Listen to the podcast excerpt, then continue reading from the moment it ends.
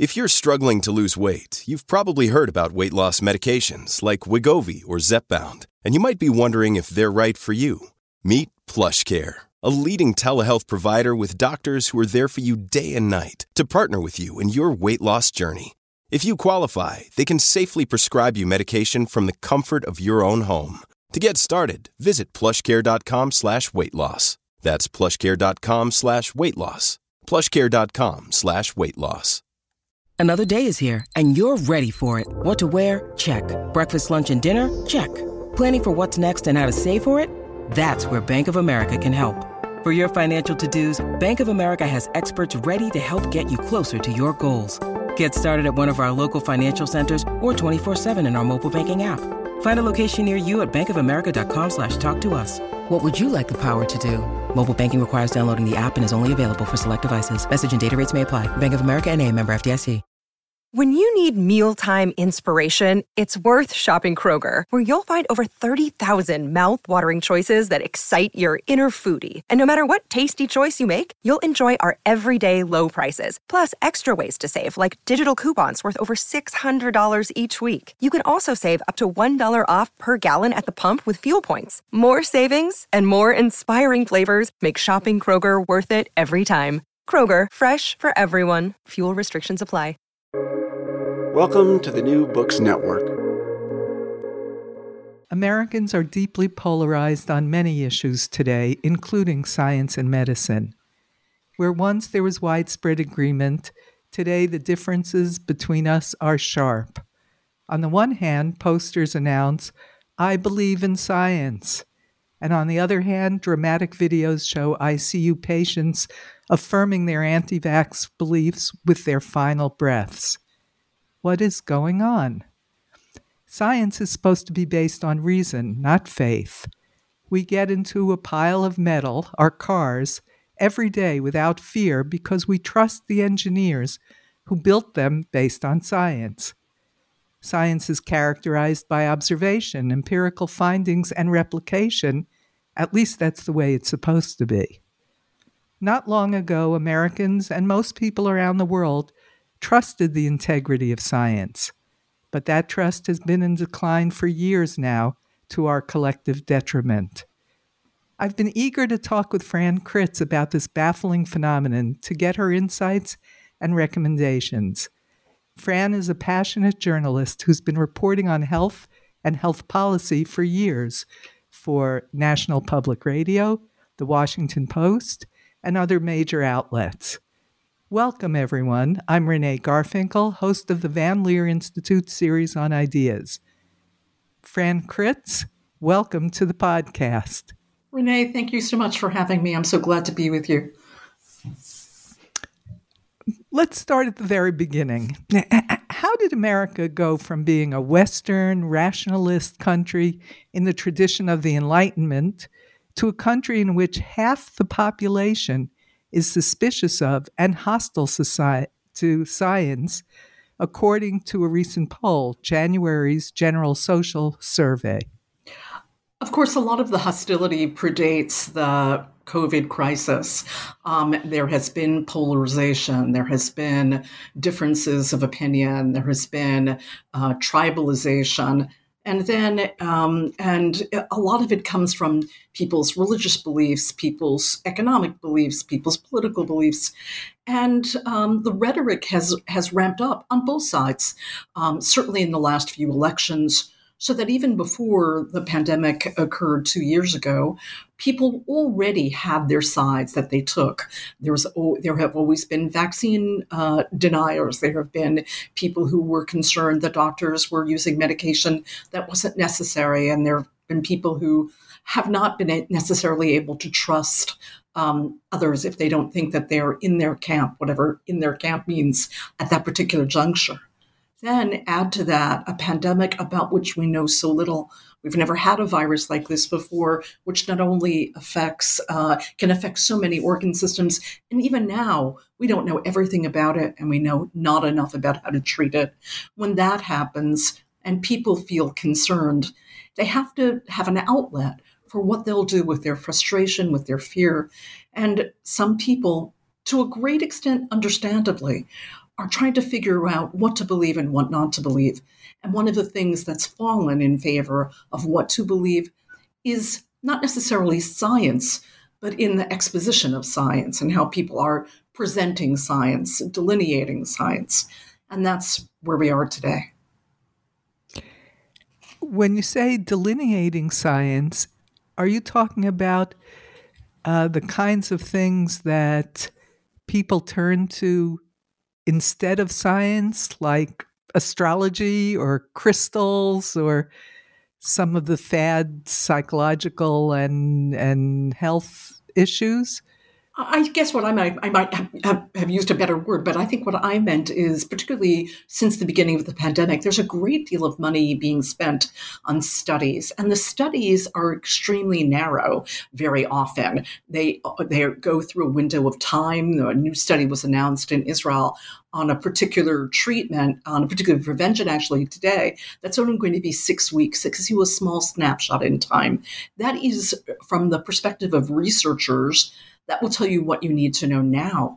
But to, from the perspective of people who are fearful um, and have gotten and feel they've gotten mixed messaging, maybe that's not long enough to understand whether something is really safe and effective for them to use. And so I think that science is used, science has always been used. You can take a study to almost showcase anything. And when you do short window studies that don't have 30, 40 years, what was the impact at the end of the day? If we took something when we were two, how did it impact us when we were 80? Or did we get to be 80 because we took something that when we were two? I think those things are crystallizing more because people, sciences, particularly during the pandemic, we've been told if we take a vaccine, all will be well.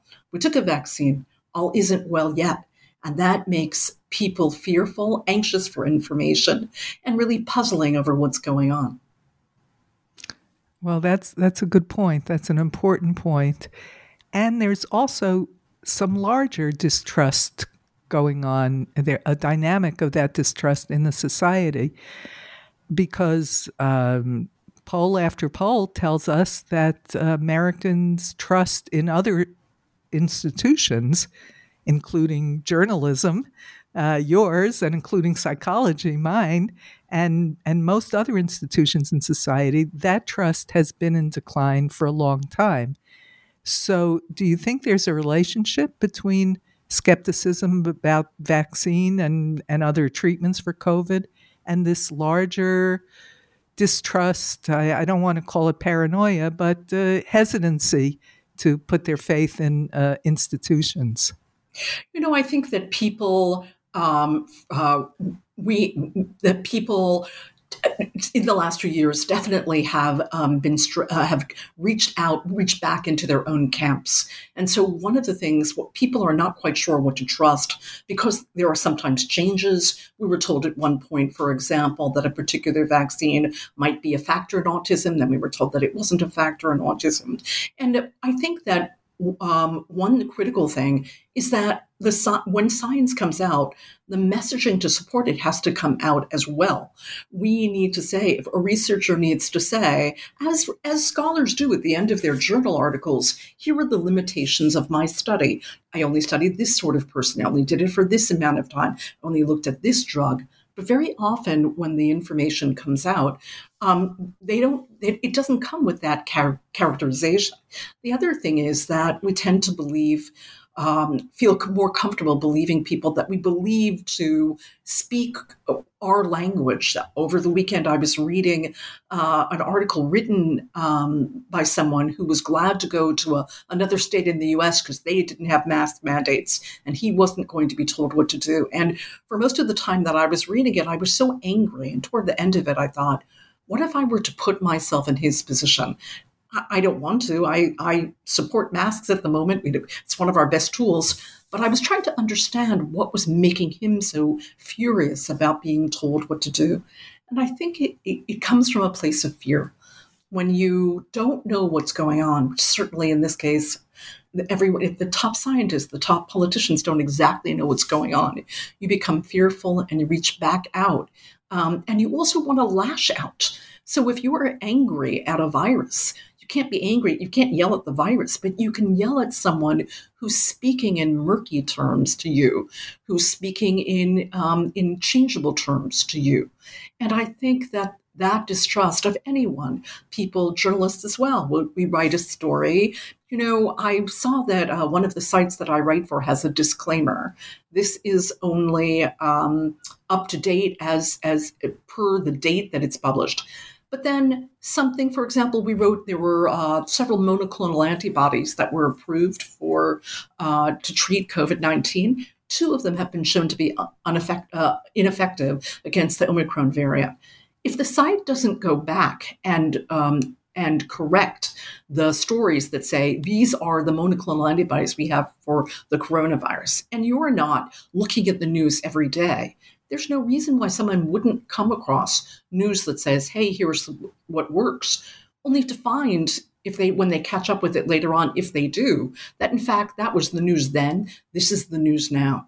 If you were reading it if you're not for if you're not looking at this news every single day you would start to wonder about what it is you really can believe.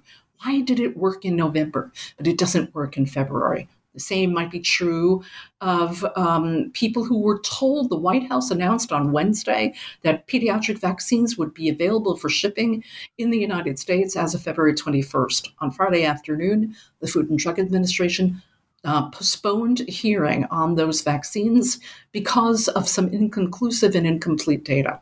If I'm a parent, I, I don't know who to trust. And if I was a parent who was already wary, I am going to increase my mistrust of establishment sources. And I'm going to look to people who at least sound like they're telling me what I think is the truth, or not, not so much what I think is the truth, but what sounds truthful to me.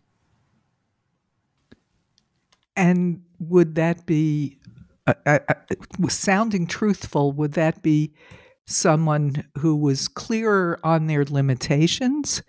Because uh, often, uh, I've had uh, non psychologists mock the way professional psychological studies are uh, written, which is, is true for all journal writing.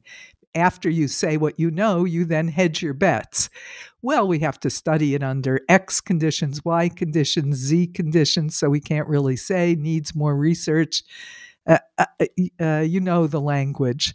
And people find that very frustrating because you haven't told me do I should I wear a raincoat or not?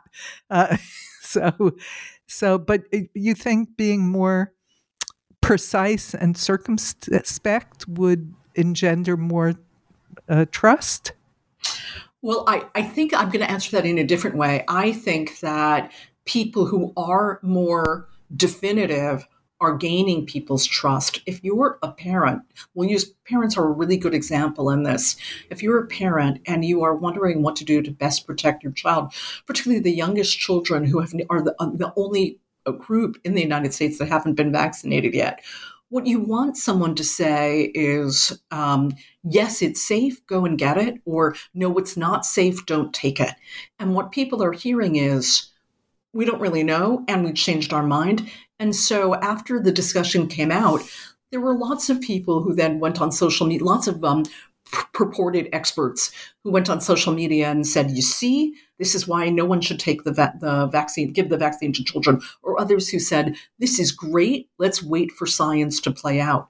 If you people tend to have a subconscious camp to begin with, you already, or at least a, a foot in a camp, you already know: are you wary? Are you afraid? And um, you know, I there's one vaccine, the HPV vaccine, um, which can prevent sexually transmitted diseases. I'm a big vaccine proponent. I, I, I believe in the science. I know that they've protected us. My kids have all their vaccinations. But one of the things that I was able to rest on because of when my children were born is that many of these vaccines had been studied for many years. And so when it came time for my children to get their vaccines, I I was fearful, like any parent is, because there are rare side effects, but I certainly didn't. I, I definitely decided to go ahead, except for one. My daughter um, came of age just when the HPV vaccine was introduced, and so I didn't give it to her. I and now um, almost 20 years after the vaccine was introduced, she actually has to make her own decision about whether she, and I hope she will, about whether she'll take it. And I, I thought about that a lot recently because here I was, such a vaccine proponent, and some of the negative uh, uh, uh, not studies, the studies were strong, but some of the negative chatter around that vaccine really influenced me and my decision at that time. All of us are so fearful. All of us have a mindset of who we who we who we want to believe what we want to believe and also a desire to connect with someone who helps us either frame our thoughts confirm our thoughts and i think what's happening here is many people as as they become more fearful, um, or as they as the pandemic wears on, um, are are looking toward voices that that speak to them. They they do see, for example, there's plenty of supply uh, for children ages five and above to get the vaccine, but the numbers of parents taking their children to get those vaccines is much lower than the U.S. expected. Some of it is convenience. I was very surprised to read that. It isn't a question of science. It's a question of like, how do I take time off? But some of it is trying to weigh the risk against the benefit. And if you one of the things that's most interesting to me um, is the most trusted resource in the united states when it comes to vaccines according to polls and also according to success rates is an individual physician the likelihood of you being vaccinated if you if you have not been vaccinated but your own physician or a physician you trust in talks to you about it you are highly likely. And I have a friend who is not an immunologist, he's an ear, nose, and throat specialist. And he said that anyone who comes in to see him, he has created his day um, so that he takes the time to he asks if they're vaccinated and if they say no he said do you mind if I speak to you about it? Will you tell me your questions? I'd like to know what's concerning you, and I'd like to answer those questions for you. I won't push you. I won't force you, but I'd like you to hear what I have. Uh, I'd like to answer your questions. That's something that so many people, that's what people are yearning for. Um, a, a, voice that they can hang their hat on. Um, and at the moment, and, and he's not, he, he can't say to anyone, as he told me, he can't say, you won't need another vaccine. This will take care of all versions of the of the of the of, of, the pandemic virus, but what he can say is what he knows and show shows them um, evidence to support what he knows. I wonder sometimes if people, instead of hearing so many voices, if they identify a person they trust and could hear that voice, whether it would make a difference. Well, I'm very impressed that you know a physician who takes more time than he or she has to uh, with patients. That's that doctor is a keeper. Uh, but I, I, you know, that's quite right. But I, I actually have. I was surprised. It, happens more than you think, and I think it's because doctors are uh, doctors and nurses and pharmacists, um, even barbershop. Um, the barbershop has become a place in the particularly in the African American community where uh, there's quite a lot of trust. The reason is that they're in the barbershop for for decades more than that, people have come and shared their stories, their life stories, deaths, births. And so, for example, when it comes to things like high blood pressure, barbershops have become a place where um, community public health in, in communities has does blood pressure screenings there because uh, patrons of the shop think that it's a safe space. That's also become a place where people can talk about um, the vaccines. Public libraries have become a place where there's information about the vaccines. There are many people who gather there. And the librarians try very hard not to have an opinion, but they've created um, information there because the public libraries in the United States have become the great bastion of social services. In public libraries now you can get you can meet a social worker you can get help with food you can get help you can uh, there's a public library in Denver, Colorado, um, that has uh, sewing machines so that people who are homeless can repair their clothes. And I, this takes us a little far off science, but but the point being that the people who are the most vulnerable have come to view that space and they call it something very interesting. They call it a maker space. It's, it's not meant as something special for people who are poor, but people have come to trust that space. And it's very intentional.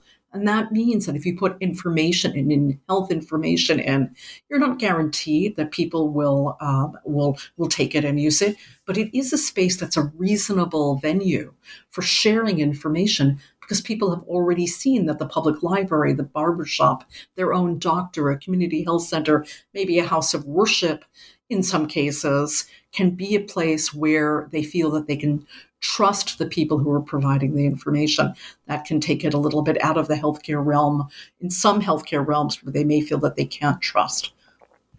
Well, I'm I'm glad you mentioned libraries. We just had a guest on the show a couple of weeks ago who was uh, a professor of library science who talked a lot about the new roles for libraries and librarians as uh, as movers and shakers in their community.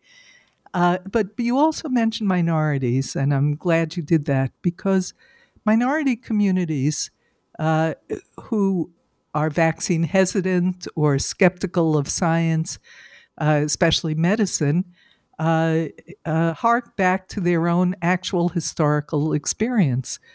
African Americans refer in, to the Tuskegee experiments and uh, studies with uh, ultra Orthodox communities in Manchester, uh, England, uh, talked about how people refer to the Nazi doctors' sadistic human experiments and their collaboration with Nazi uh, ideology, and that that all goes into the mix.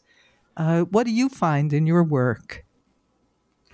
Um, you know, in I reported this story for NPR National Public Radio uh, uh, last year on uh, called "Trusted Messengers, Trusted Messengers, uh, Trusted Messages, Trusted Messengers," and um, we uh, one of the things that was interesting is there are some generalizations and then there's some specifics, and so for example, and there are some things that happen that make people trust less. So if you look at the Black community well, in fact, um, the story about the Tuskegee Syphilis story is something that gets handed down generations if you then one of the um, Stan, uh, the hospital in Stamford, Connecticut, actually decided that they would do something. They partnered with the NAACP, and they wondered that even if people were fearful, was convenience a greater issue than than um, than has been fear?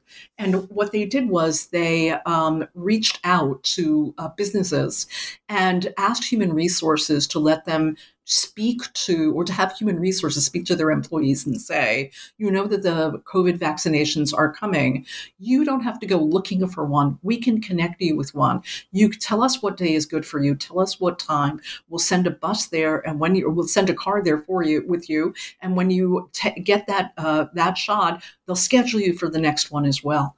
And what they found was among their fears were how am I going to do it wasn't just will it be safe, but it will be how will I sign up? How will I get there?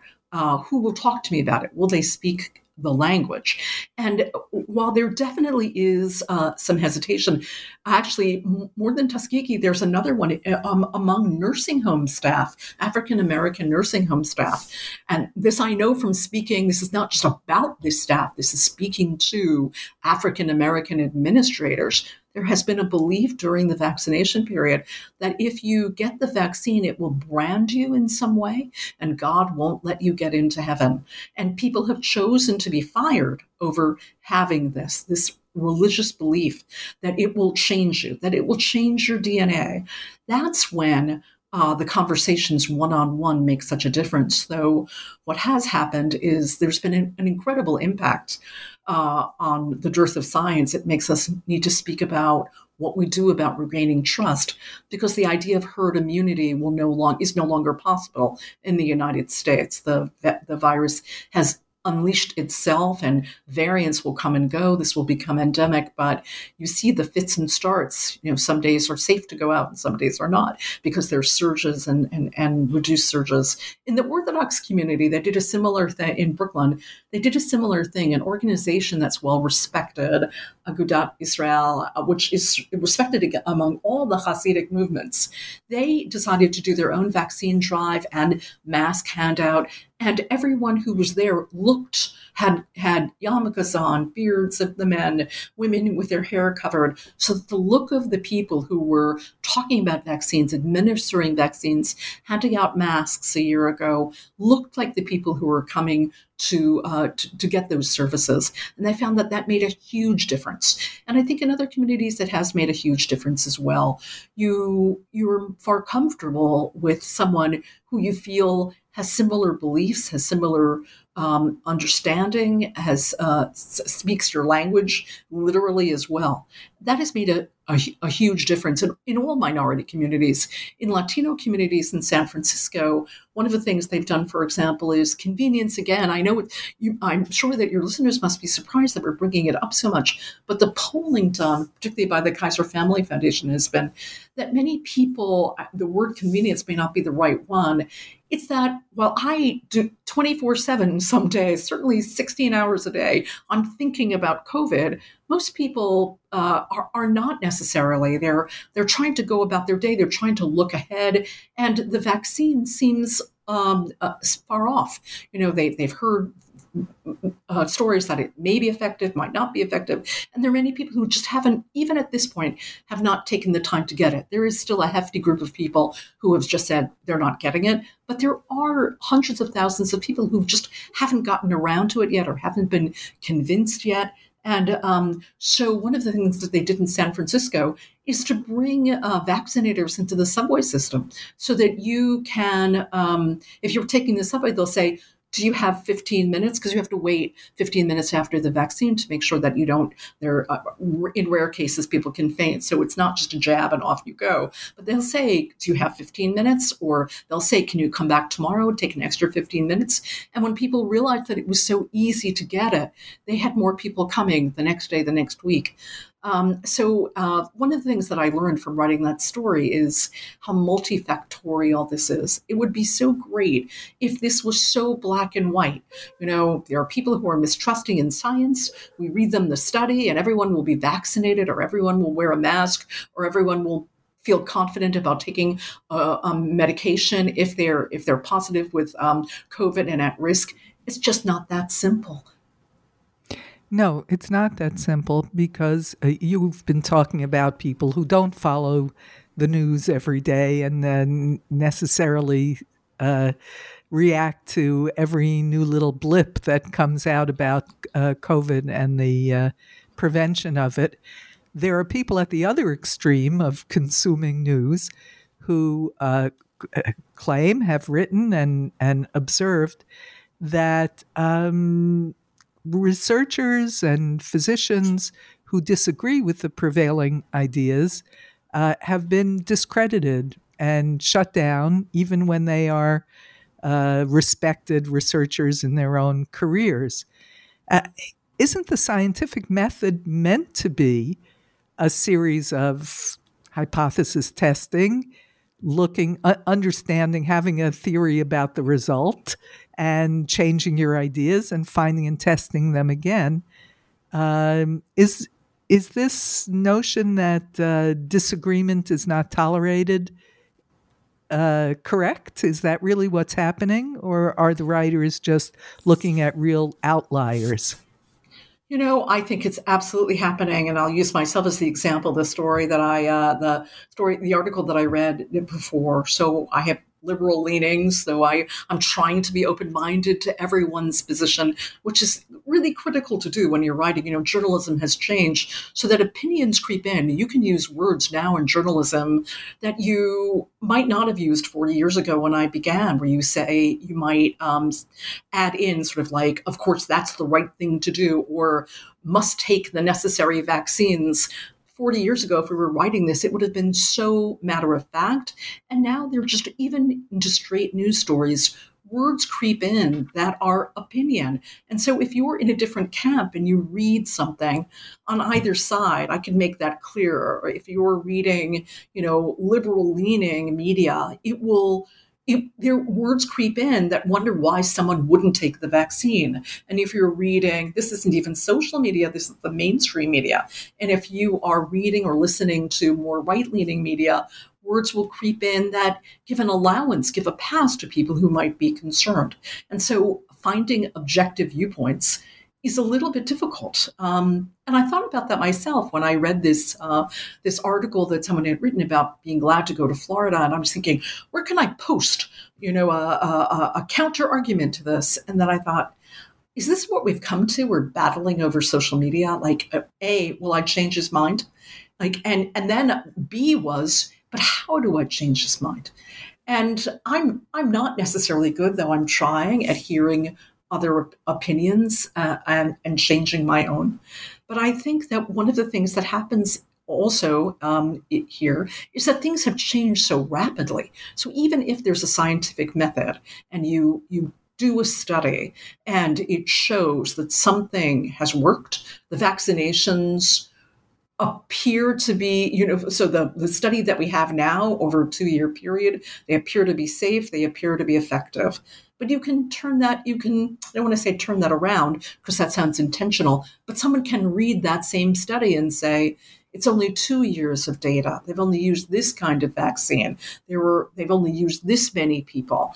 And um, you, instead of having objective science, you have un, a hopefully objective study with, with in opinion um, surrounding it. And that opinion most people, I think this is probably one of the most important points we can make. And I wonder what you think about that.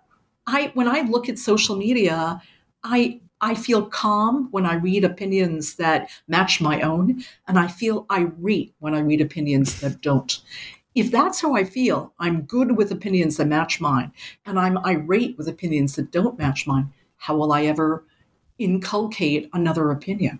And I think that's a lot of what's going on with science now. Most people don't read the actual study, though I would like to encourage people to do it. There are abstracts where you can read a small summary. If there's a study that you're interested in, many medical journals are open access. You can take a look. There is some scientific, it's a science speak, so to speak, but there's an abstract that's a summary. And in some cases, uh, particularly the Journal of the American Medical Association and others, if you if you look at their website, there may be an explanation for consumers as well. So you can read the original study. Everything does need context, of course.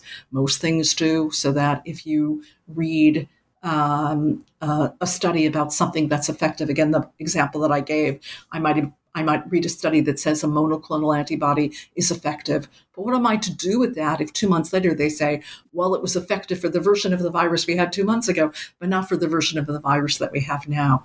Or some people say your study showed certain risks, but didn't ask about all risks. I, uh, I think that um, maybe going to original sources will at least help you see the scientific method um, and is one approach for people feeling somewhat more confidence or some uh, in in looking at what in in looking at what's coming out. It's a high bar. I, I don't know that everyone's going to do that, and uh, a lot of what we see really is the summary of what someone says about something. I, I would urge people actually. One thing that people can do is to look at if you're reading an article about anything, look at the date. Things change so quickly. So if you're reading about something, um, things, uh, and you're looking for information that will impact you and your health in particular, I would find the most up to date version that you can because that allows for the science to have evolved. Um, particularly with the pandemic, things have changed, but with anything, they've changed.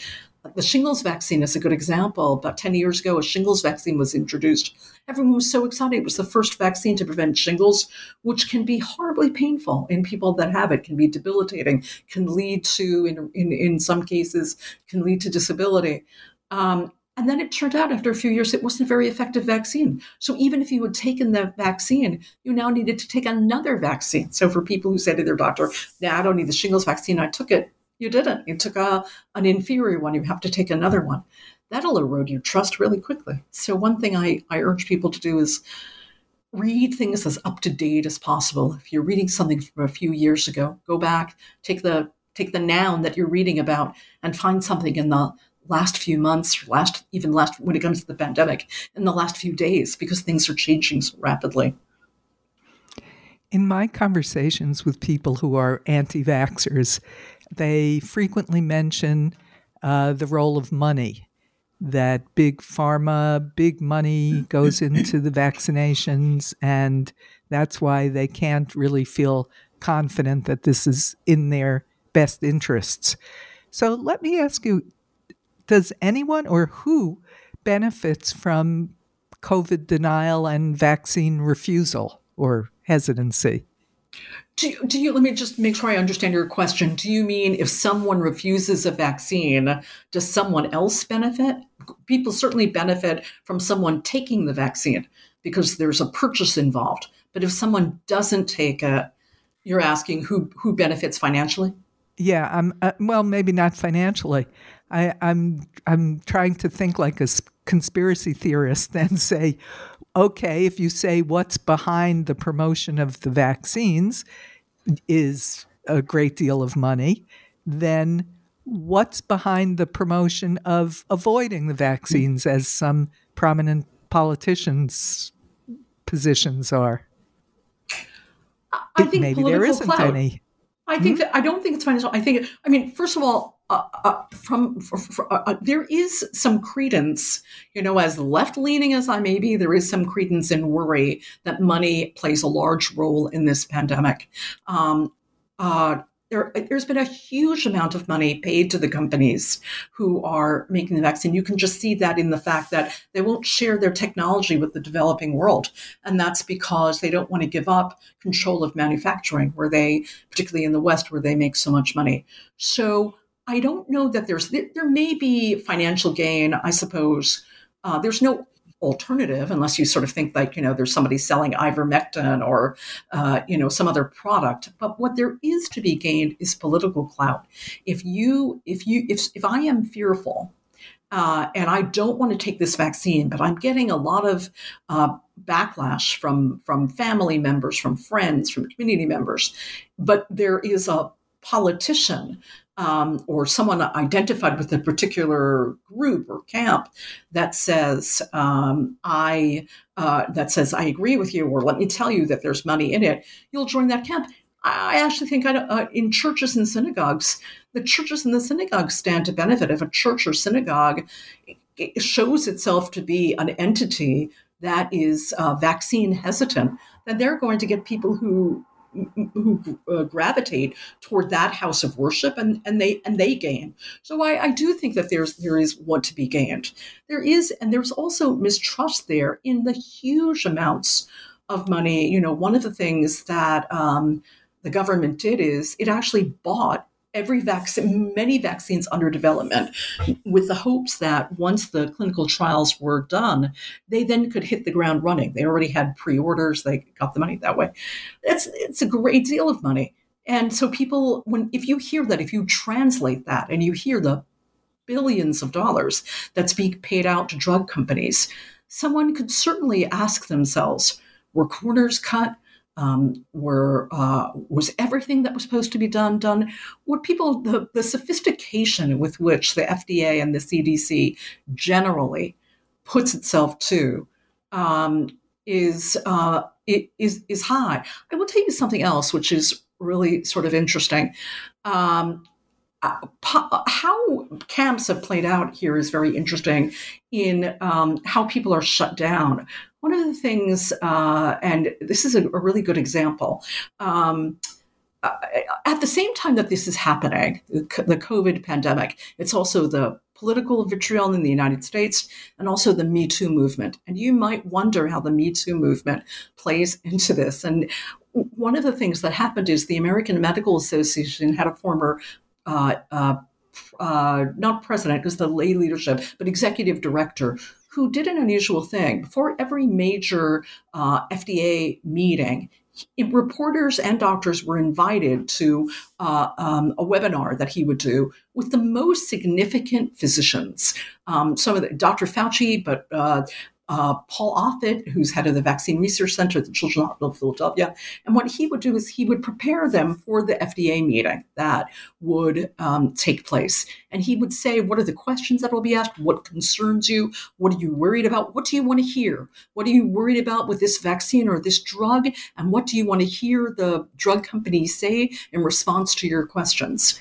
Um, they're not doing those now because someone at the American Medical Association, not this person, was accused of being racist, and and they felt that somebody had to answer for um, the fact that this. Uh, this doctor, he was asked about racism in medicine, and this doctor, who uh, uh, an employee of the American Medical Association, said that there was no racism in medicine. Medicine, he tweeted it as well, and it, in addition to that person being fired, they decided that the executive director had not handled the situation, the CEO, well enough. And so they fired him as well. And what they lost in the shuffle to me uh, and to many journalists has been incalculable because a lot of us relied on those webinars in the week or days before the major meetings. And he he held those meetings before COVID as well to help prepare us for what we needed to know, what questions we needed to ask. Um, you know, journalists don't, there are very few science you know, many journalists gain their experience by doing this for a long time. And uh, we do research before we write our stories. We need to be able to explain things. And I think that um, I, there was a very long version of me telling you that, but what I wanted to say is something like that, something like the Me Too movement creeping into the discussions on the on the pandemic, that just shows you how polarized we are and the damage that can be done. That's an awful story. I'm so sorry to hear that. It's really a, a, a story of shooting oneself in the foot. Dreadful. That is exactly uh, right. let, us close on a constructive point, Fran. Um, what's your best advice about how we can be more effective in persuading our friends, our neighbors, Americans uh, in general to get vaccinated? I think it's such a great question and such a hard thing to do. Certainly, I know for me it's a little hard to do. But that is when you speak to someone, if you could, feel, I would rehearse. If you know, you don't always know it. You might like be in a meal with someone or encounter someone that might come up, but you have the possibility to think about it now ask think about how you might say something in a non-judgmental way and say um, is there anything that I could share with you that would make you feel more at ease? Is there anyone that would be helpful? Maybe there's someone I know that could make you feel more at ease about it. Is there something I can share? Could I share my experience? But then, if you feel like the conversation isn't going well, think about who else you might know, who might be a slightly closer friend of theirs, who might be a doctor that they trust, who might be a clergy person that might they might trust. You might say to them, you know what, maybe I'm not the one that you want to have the conversation with. What about talking to this person? I know they're not going to, no one's going to force you, but why not think about who might be another person, a trusted messenger that they could, that someone else could speak with? And whatever you do, and I, I just, can, I know it's so hard try and use not just language but also tone of voice to keep yourself so even keeled. Because the minute that any of us in our camps raise our voices, change our language, that that one battle is lost.